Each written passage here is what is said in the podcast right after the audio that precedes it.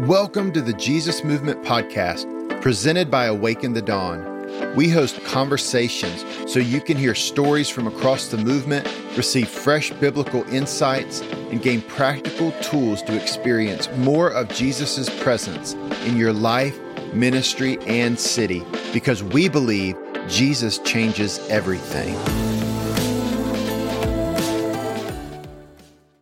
Welcome, everybody, today to the Jesus Movement Podcast. My name is Matthew Lilly. I'll be hosting today, and I'm here with my friend Victor Vieira. Yeah. All the way from Brazil. Yes. Welcome to the podcast. Thank you. Thank you for having me. It's great, great to have you with us here. We're here in Kansas City at the Awaken the Dawn Kansas City event leading up to the Send. And you and I got connected because you helped translate my book, Yes. David's Tabernacle, uh, into Portuguese and get it published and distributed in Brazil, Yes. which I'm very thankful for. Come on. and I knew that you'd be here in Kansas City. We hadn't actually met in person yet. Uh huh. And I said, well, hey, let's get together and let's talk and talk about what God's doing in Brazil Mhm. and the prayer movement there and what he's doing among Portuguese speaking people. And so it's great to have you with us Come on. today. I know that you started a ministry called Base Yes. There in Brazil, and you have a local church that you planted, and you have a publishing company. You release books, obviously, and probably do many other things there as well. So, man, it's great to have you. Maybe just introduce yourself from your perspective, give a little bit of your story and, and how you came to the Lord and kind of got involved in the prayer movement. Okay. Thank you, Matthew, for inviting me. It's a blessing to to engage what the Lord is doing here in America as the Lord transitioned us here. We just moved here to Kansas City for five months, so it's pretty fresh. We're still Yeah. getting settled. Well, I planted the base as a church, a local church, a publishing company, and also ministry schools and different things that we do in Brazil almost 15 years ago.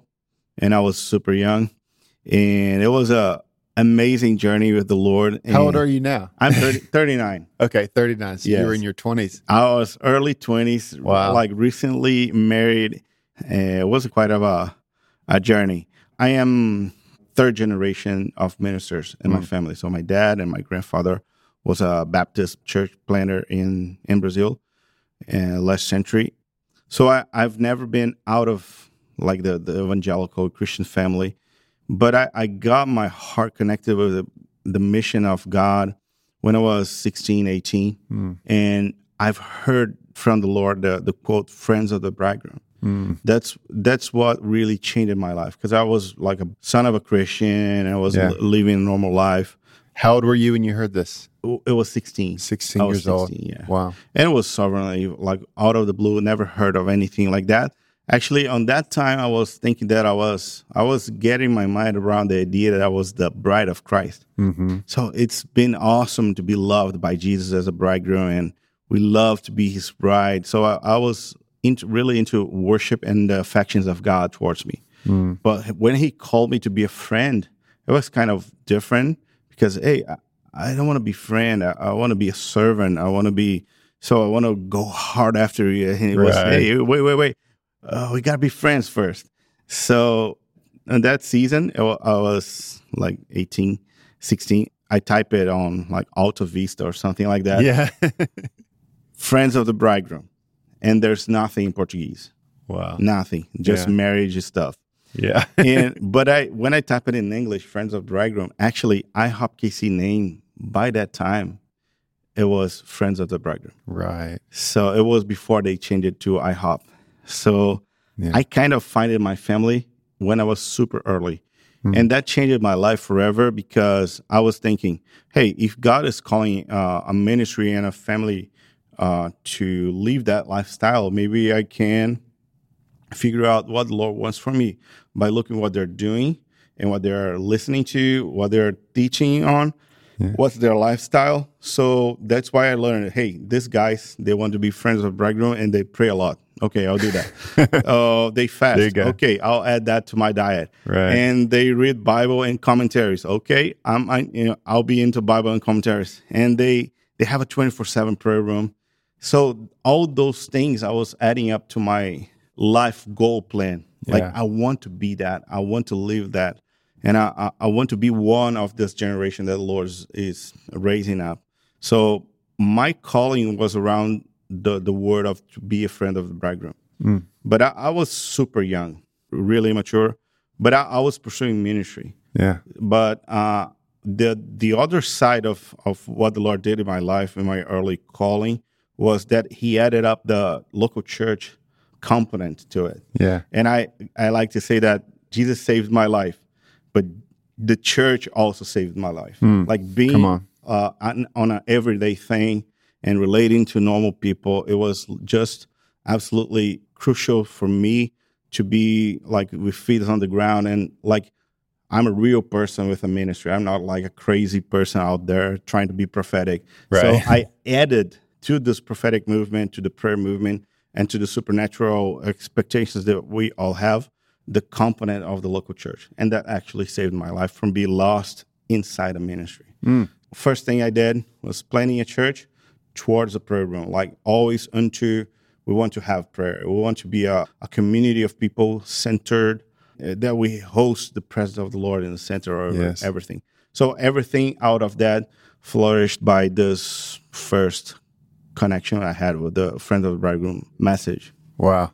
That's amazing. I love that. Sometimes in the missions prayer world, it's real easy to, especially for people that are doing it full time, to get isolated mm-hmm. and kind of get in a bubble where it's like Yeah. just with other people that are in full time ministry. But I love that you say Yeah, the value of the local church, normal, everyday Christians, and just being connected to yes. regular people, being connected to the lost, you know? I really consider that that component saved my life to be lost inside the ministry. Yeah. because what we see is uh, there's tons of voices charging people to different important things, but it's disconnected to reality. Mm. And reality is the body of Christ that breaks the bread every week. Right. It's the the fellowship of the brethren. It's discipleship. It's to have someone that knows, actually, really knows your life and can speak into your life.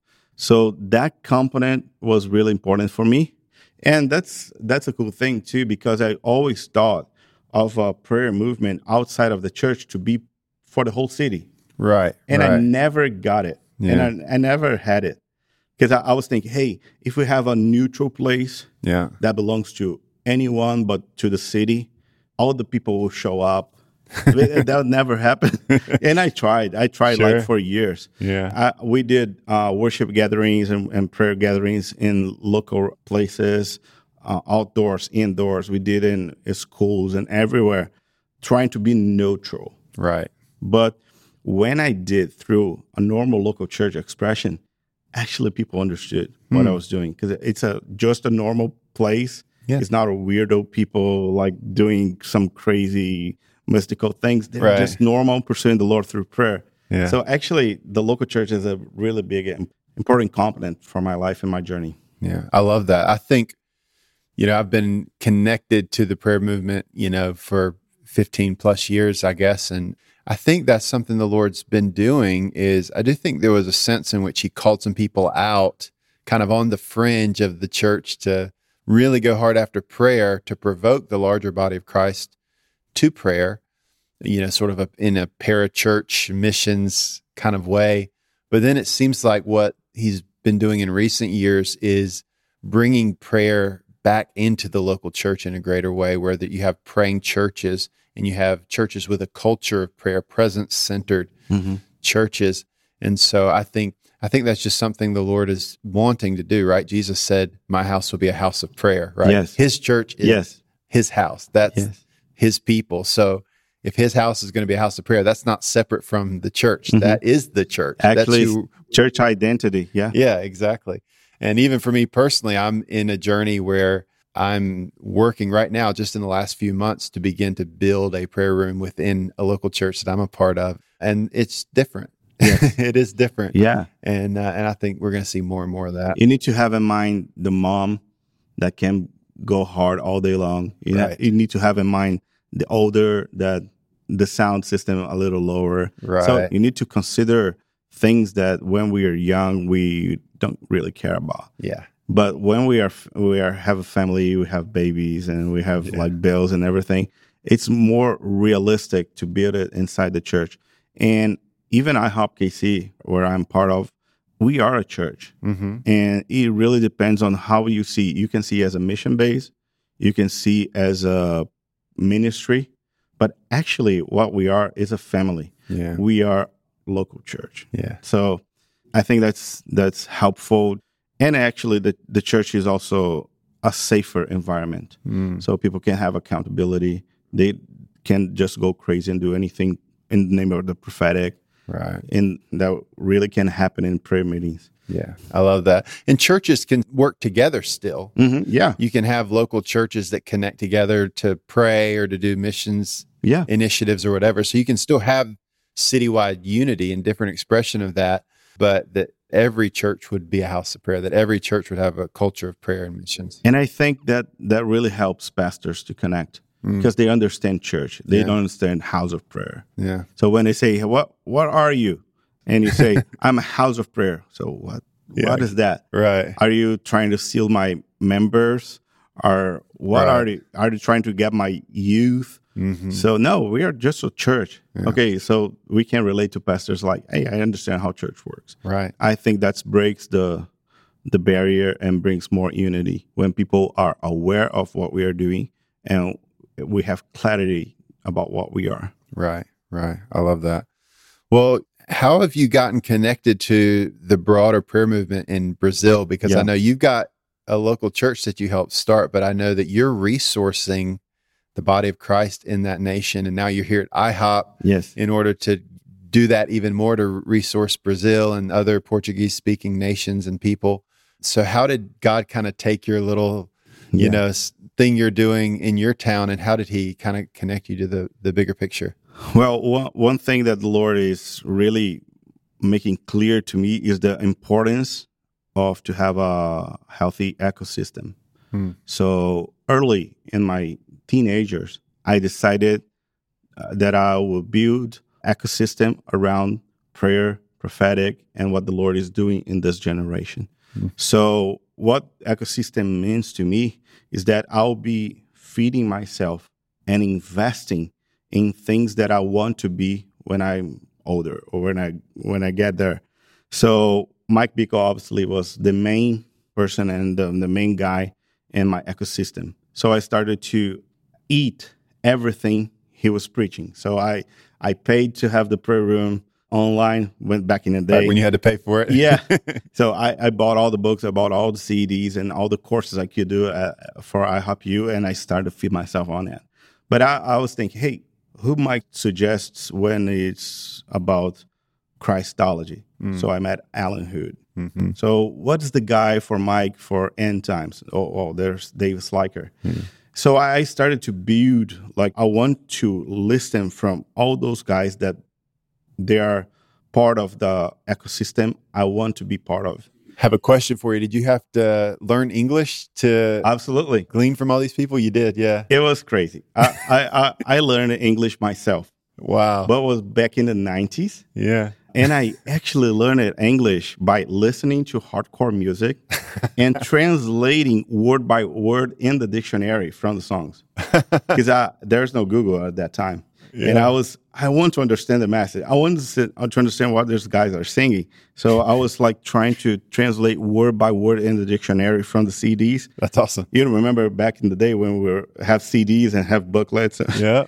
So I got my English from that because I, I was listening to it and I was reading and I was looking for for the meaning of the words in the dictionary word by word. Oh, that's like- awesome. What's kind of my uh, free time? What I do? I will Yeah. translate songs. Sure. So I- was this Christian hardcore music? Yes, Yeah, yes, I loved Tooth and Nail, Face Oh, yeah. Down music, and Mhm. all these hardcore bands from the from California, Seattle. So I That's fun. like to be here in America now and to see all those guys traveling through Kansas City. It's kind of crazy for me because sometimes I feel like, hey, I wish I was a teenager again. Yeah. But uh, it was through that. It was I got my English translating songs. So I, that's the power of the music, and when you go after the the, the meaning of the songs.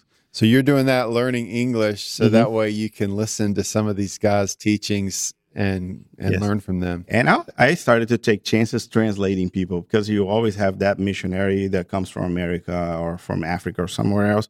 They're visiting town, and I was just there. They say, "Hey, can I help I, I speak a little English. I can translate something. So Randy Clark would bring like 10 buses of Americans to pray for people. Mm-hmm. So I would recruit myself. Hey, I want to be one of the translators yeah. to re- uh, help Randy's uh, crusades in Brazil. Hmm. So I got my English from that. Yeah. And after that, I started to build what I call the ecosystem. So mm-hmm. when Mike was, he was quoting in his books like Ladd or oh yeah, George. Walter Kaiser. Or, so I, who's those guys? So I bought all the books of, of each one. Mm. And I started to build what I want to be around what those guys were coding. Mm. So I think this is the importance of our ecosystem. And I became like full of resources and we started to translate everything that IHOP had yeah. into Portuguese. And the first book we published was End Time Simplified by David Sliker. Mm-hmm. And after that, we translated like 20 plus books. Yeah. And it was it was such a, a good journey to be faithful in the small beginnings and to gather the resources. And after that, we started to spread out the message of the intimacy with Jesus, the prayer thing, and also the end times. So we became a, a hub of information and resources we can fed different places in Brazil in different houses of prayer. Mm. We also started the um, online school, and that's that was super helpful during, especially during the pandemic years. Yeah. But we we only could do that because of the resources we gathered the years before. Right. So yeah, we we we have friends and we are connected all over Brazil and even outside, like Portugal and other uh, Mozambique and other Portuguese speaking countries. Mm. And we want to feed them with like all we have. So we we fly to Africa and we bring a suitcases of books. Oh yeah. So we got there and we open and we give freely to all the, the African pastors. Amazing. And, and they we just help to set the culture. We fly to Portugal and we, we bring like package suitcases of books yeah. we want to resource the church. So that that became a, a, a really important thing to me. But because I was doing to myself, and I saw yeah. the benefits I I reaped from investing in what I call the the ecosystem. That's so good. I love it. I'd encourage anybody that's tuning in, like, take the time. There's so many resources out there to learn and to grow and to encourage in your faith. And I think there is such wisdom I don't know where you got that, just hunger from God, I guess, to learn and to grow, but that desire yeah. to learn and to keep digging and to go deeper. Uh, yeah. Uh, for anybody that wants it, God will meet you if you're hungry and you're reaching and you're wanting to learn, you're wanting to grow in the scriptures, you're wanting to grow an understanding of who He is. Yeah. There are so many resources out there to help you and encourage you. So, Victor, I've heard, I've never been to Brazil, mm-hmm. but I've just heard that the Brazilian church is on fire. Yeah. and that there's so much hunger. And, uh, you know, I know when the Send went to Brazil that they had multiple stadiums that kept selling out and overflowing. Yeah. And, uh, yeah, I've just seen videos and heard stories of, of just uh, the fiery Brazilian believers. And so, man, what, what is your sense of what God's doing? You know, just we're the Jesus Movement podcast. So we're, we're kind of like we want to be a part of what God's doing in the earth and, and in his church. So just give us a sense of like what God's doing in Brazil. Well, man, it, it's real. It's really powerful what the Lord is doing in the nation of Brazil. When we see from outside that we learn the best, we see the best because being here now in America, we can notice the difference and taste mm. the, well, we were super blessed back in Brazil on that uh, regard. Yeah. And the Lord is really moving in the in the youth and he, actually in the new breed of leaders that are raising up now. Mm. And I think it's a continuation of what the Lord started like in the in the 80s, mm. renewing worship and in the 90s and the 2000s with spontaneous music and intimacy with the Lord. And what I see is that the Lord is always highlighting Brazil as a worshiping nation and as a, a nation that will lead the worship in the prayer movement. We are not leading everything, but I think the worship part and the musical part, we, we have something. I don't know if it's yeah. the blood or something that we have mixed it from Africa and the native and the, the European. It's it's something that really burns in our hearts to to be extravagant.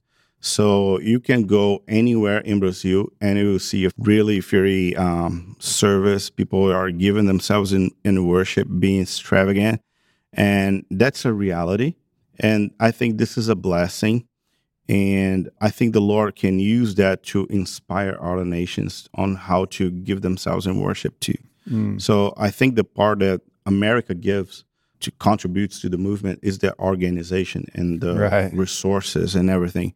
I think the part we bring to the table is the fire. Yeah. So we, if we can mix that and make that happen together, yeah. we can have like organized fire, as my friend Raphael says. He he's like preaching that. organized fire because like we that. bring something to the table that is different. And I think this is our part. We are passionate and we can build uh, with few resources. Yeah. I think that's a, a cool thing that when a missionary from America goes to the field, he will ask, Hey, where, where's the Starbucks? So, and we, we don't have that.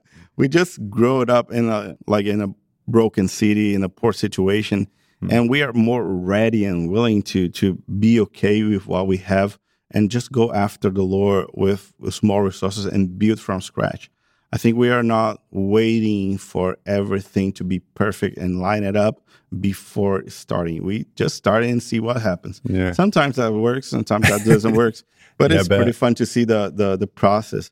And I think Brazilians can serve and help the nations with the fire inspiration. I yeah. think we are we are passionate about it. We'll always cry about it. We'll always be yeah. like really digging in. And I think this is our what we bring to the table of the Lord now. Yeah, yeah, I love that. Well, before we are done here, I want to get you to pray for us and sure. just just pray for that fire to come on the American church. Oh yeah, because we want to we want to receive that. So Hey, um, I know you've written a couple books yourself. Yes, and you're not just translating other people's yes, books, but yes, yes. you know, as you've been studying, God's given you some insight and revelation. And so, tell us about some of the the books you've written.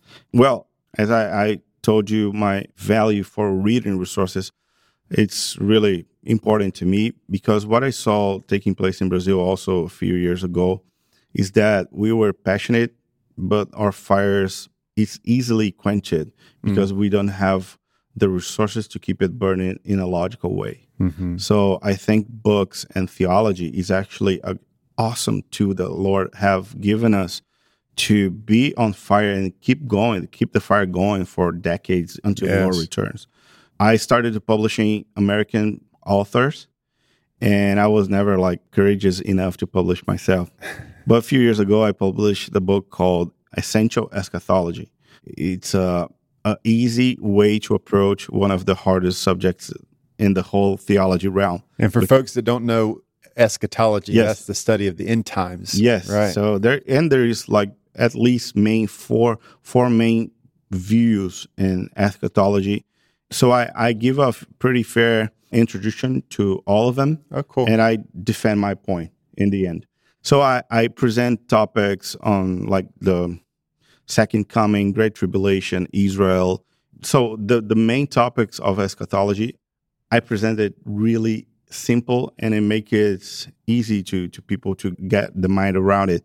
So I think one of the, the cool things that the Lord has gave me is the ability to, to speak and to be clear in not so clear topics. Mm. And I started to, to publish myself and it was a big blessing in Brazil. The book is out in Spanish too and I was going to be out in in English soon. Oh, good. Yeah, we are working on that. Yeah, and I wrote I wrote another booklet called uh, "Walking in Light." Mm. It's about confessions of sins and opening our lives, and that's the thing that I.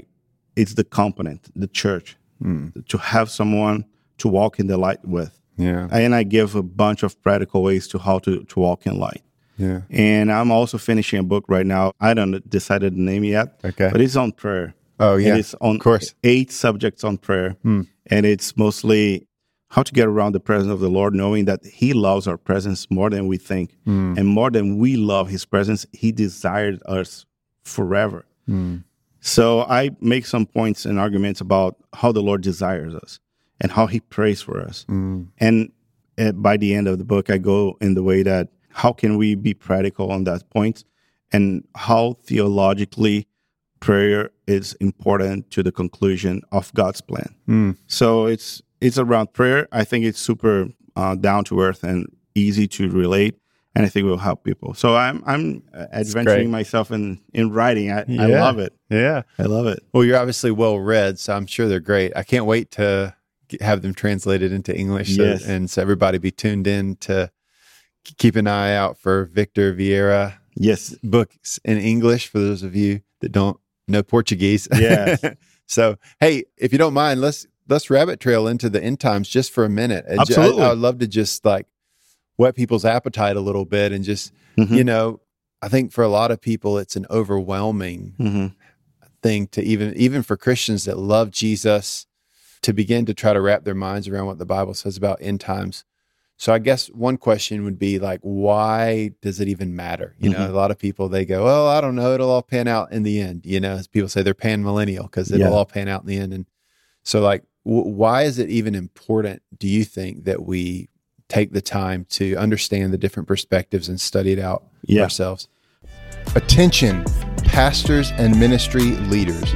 We want to invite you to an ATD Leadership Summit in Salt Lake City, Utah, July 26th through the 28th. This ATD Leadership Summit is for leaders from across America that carry a shared value of hosting the presence of God through day and night worship and prayer and gospel proclamation. Our Awaken the Dawn team will be hosting the event, including David Bradshaw, Matthew Lilly, and David Villier. When you join us for this summit, you will experience real and refreshing connection with like hearted leaders in an informal, fun, and relational environment, including four free meals together.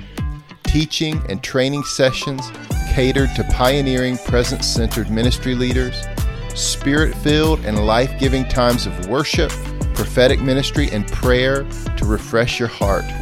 Interactive breakout sessions and workshops to dialogue about practical ministry challenges, and a regional worship and prayer gathering the weekend after the summit. To learn more and register, go to awakenthedawn.com today. Again, join us for the ATD Leadership Summit in Salt Lake City, July 26th through the 28th. Register now at awakenthedawn.com. We can't wait to see you there. Well, I would I would go on that way. That would you go to the movies and go out of the movies and not watch the last 10 minutes of the, the movie? That'd be horrible. That would be the worst. like you watch everything, but you don't never know how they end. Yeah. So I think eschatology is the subject and the study of the end of the things concerning the end. And it's super important related to the Christian life, normal Christian life, because the way you see the end impacts your reality now. Mm-hmm. So you go to job every day because you know by the end of the week or by the end of the month, what? You got the payment. Right. That's the end. That's yeah. the goal. So why would we live a Christian life without knowing how it ends? Yeah. It really doesn't make any sense. Yeah. And if we don't know the end or we don't have an expectation for the end, we would leave now. Doesn't matter. Right. Because I don't care about what is going on or what yeah. is what is the, the end game. Yeah. So I think eschatology have the power to change the reality of believers now because yeah. it will bring meaning and we'll bring ability to endure now yeah. because of the reward, because of the reality, because of the future. You know, we live in a society that everybody is anxious about today and tomorrow, and everybody's trying to catch up everything on Instagram because they are anxious about now. What if we believers have expectation about the next billion years? Mm. So wow. we, we don't think about that. We think oh. that life is, hey, I don't know if I'll retire. I don't know if I even have a job or something like that. But actually, life is not just the 70 years. Yeah. It's actually a billion years after. Yeah. So, and we are trying to rewire our minds that, hey, guys, let's look up. Mm. And there's a bigger story. Yeah. So, eschatology, I think, have the power to change how a Christian lives his life. Yeah. And also, when we add the reality of eternity to the conversation, we will live and take decisions really differently than what and how we do it now. Yeah. because we will consider uh, the implications of eternal r- rewards of eternal punishments. Mm. So it's really important. It's not a thing just about being a better person, a better better family. It's a matter of eternity. Yeah. And sometimes we we don't talk much about that in church anymore. Mhm. And we we think that Christianity is something that helps us to live a better life just now and to have a better marriage, to have a better job, to have better finances and just to make it life and now work. But actually it's not. Yeah. Jesus says that you will have life when you die Mm. and you will be big, you will be important when you go low. So it's right now life must be impacted by the reward of what we go through and not just be a pill that we take to go through another week. Yeah. So I think eschatology it's really about bringing us hope because Yeah. yeah, without hope we can't endure challenges in life. So Apostle Paul says in in First Thessalonians that hey guys, don't cry for the dead like the Gentiles does Yeah. because we have a different hope. Yeah. Not that we are not cry, but we have a different hope. Yeah. But most of Christians don't have it, and they cry and they go in despair and depression and everything, Yeah. just like non-Christians does. So something is really wrong when we don't have a end in mind now. And I think there's a billion things that I would say about Uh, eschatology. Yeah. The whole book you've written. Yeah. I can I can go for for hours. I love But- that. but, no, the, that if we don't have a right view of how things are going to be in the future, we're not going to live right now. I love that. That's Yes. that's so simple, but it's so important. We go, oh my goodness, we need to think about billion years from now, not just five years from now, ten years from now. Yeah. And I love that you said hope too, because I, you know, I've been just looking at that that verse in Ephesians 1, 18 that, you know, God would open the eyes of our heart to know the hope of his calling. yeah. And I've just been thinking about that phrase, the hope of his calling. And so many times we think of calling as, oh, well, I'm called to this job, or I'm called into ministry, or Mhm. I'm called to the marketplace. And we think of it in terms of our personal, Yes. like vocational calling. What's our job? What's our vocation? But that's not what he's talking about there. He's talking about being called into the kingdom of God, being invited into relationship with the Lord and into his kingdom for all of eternity. And that's why it gives us hope hmm is because we go, Oh, I'm called to be with you, God, forever, and called to be, rule and reign with you in your kingdom forever. And I have hope. Yeah. And that's the hope of his calling, no matter what we're going through. I mean, if anybody who's tuning in, if you didn't feel hope over the last couple of years in the Yeah. midst of the pandemic and you said, Oh, no, it's hopeless, the world's falling apart, you know, the stock market's crashing, the, you know, inflation's going through the roof, but like, those who are rooted in that eternal hope, there's a steadiness in our hearts, even in the midst of whatever we might have to go through and increasing pressures that may come. We go, there's hope in our hearts um, because we're rooted in that eternal perspective. So you're getting me fired up about this. Come on. Come on now. I, I think the matter of hope is a bit absolutely important for the church right now because the pandemic was just a reversal yeah. of the challenges that they're not going away. Yeah. Life is not going easier. It's not going to be easier again. Mm. There's not normal again. So the the challenge will increase. The society will will be any month there will be another another crisis and it's crazy Yeah. the the world is not being conquered by Christianity as we've heard that we would take over everything. It's it's going to be insane. Yeah. But the question is, how did you went through the pandemic? It was a real rehearsal. Mm. You need to get ready. You need to settle your heart in an eternal perspective that gives you hope to endure and to also expect for better things, expect for eternal things. Yes. And even the apostles, they were challenged by Jesus to think eternity. So when the disciple says, Hey, Jesus, what we get because we, we left everything behind. You reign and rule with me in my kingdom. Mm. So, Apostle Paul, what do you get by giving up on everything in your life? I'm going after the reward of the knowledge of God. Mm. So it's it's actually really important to change your perspective of what is to be successful, what is eternity, what is actually reality, and what is gain Mm. for a Christian. And I think eschatology and actually the, the, the plan of God through the whole Bible mm. gives us this uh, perspective. But it's kind of unfair for us to get in the last book of the Bible and say, "Hey, it's too hard to understand," when we didn't uh, had the the homework of the previous books. Ah, so there you go. Actually, people think that eschatology and the Book of Revelation is hard, but actually, the Book of Revelation is borrowing figures and symbols and everything from everywhere. That's right. Even Jesus, when he says, "Hey, go read Daniel," yeah, in the in his message on end times on Matthew uh, 24. 24, yeah. So it's really important for us to understand that the Bible is one story with beginning, middle, and an end. Yeah. And if we skip the end, we we got caught in a in a kind of Buddhist Christianity that there is just a loop of every week trying to be better. Right. But no, the story is going to an end. There's a plan and there's a king and there's a glorious city coming down from Come earth. On. There's like angels are staring from the balcony of heaven to see those who will live for eternity and to that kind of expectation. And we are about to to see great crisis, but the Lord said that those full of understanding will shine and bright like stars mm. forever. Dude, we, we are called to, to shine. Come we are on. called to burn. We are called to, to be those full of the knowledge of God and full yes. of, for, of the wisdom of, of the Lord, full with the spirit of wisdom and revelation. And actually, our destiny is to shine. Yeah. And it's it's just cooler than anything we can think that Christianity goes after or gives you.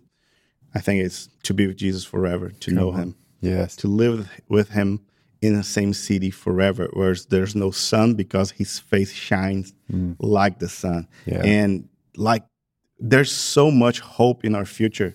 Yes. And we are caught on this age. Yeah, yeah. So let's let's look towards eternity. I love that. Man, that's so good. I just feel the the presence of God on all that. Hey, I'd love for you to to pray over our podcast family and community. And if you have any closing thoughts, you're welcome to share that. But I'd love for you to just to, to pray over us, mostly people in America who are mm-hmm. worshipers, intercessors, hungry for God. Sure. Just say a quick prayer verse.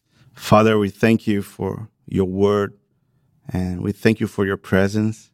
Thank you for that you really cares about our future and our destiny. Mm. And right now, I ask you that you pour out your spirit over us Mm-hmm. And you will seal our hearts with your fiery love and seal our arms and seal us close in your love. Jesus, mm-hmm. I ask you for a new a new move of your spirit in America. Yes. And all of those that are listening to this message, to this talk, all all of those that uh, they have expectations on what you're doing next and what new things you are doing in this season in this time God, let us be caught in your story and let us live for your glory uh, as a spiritual family, as friends of the bridegroom. Jesus, I ask you for the fire of love sealing yes. every heart right now.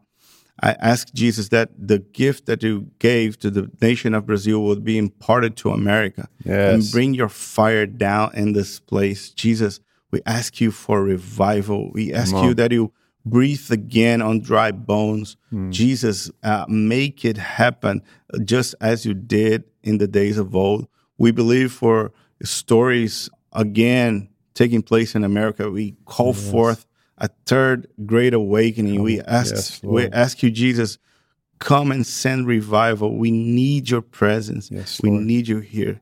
And Jesus, we we we just love what you're doing in our lives in this season, and we are thankful, we are grateful, but we we want more. Yeah, we just want more mm-hmm. of you, more everything we could have of you. We want it.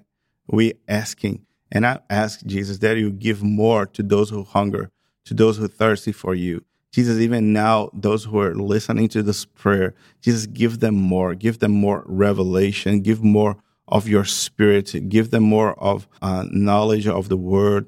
Jesus, visit this people. In your name I pray. Yes. Amen.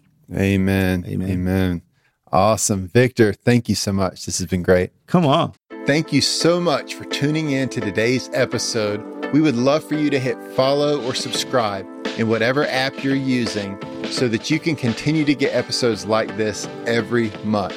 If you enjoyed today's episode, do us a favor and please share it with your friends and post it on social media. Be sure to tag Awaken the Dawn in your post so that we can reshare that with all of our friends as well. If you're tuning in on Apple, please leave us a rating or a review. And if you're on YouTube, give us that thumbs up like button and leave us a comment and let us know what you thought of today's episode. And we really appreciate it. Finally, please visit our website at awakenthedawn.com. You can find out more about our ministry and movement, and you can also make a donation to help support this podcast and the Awaken the Dawn ministry. Thank you again for tuning in today, and don't forget, Jesus changes everything.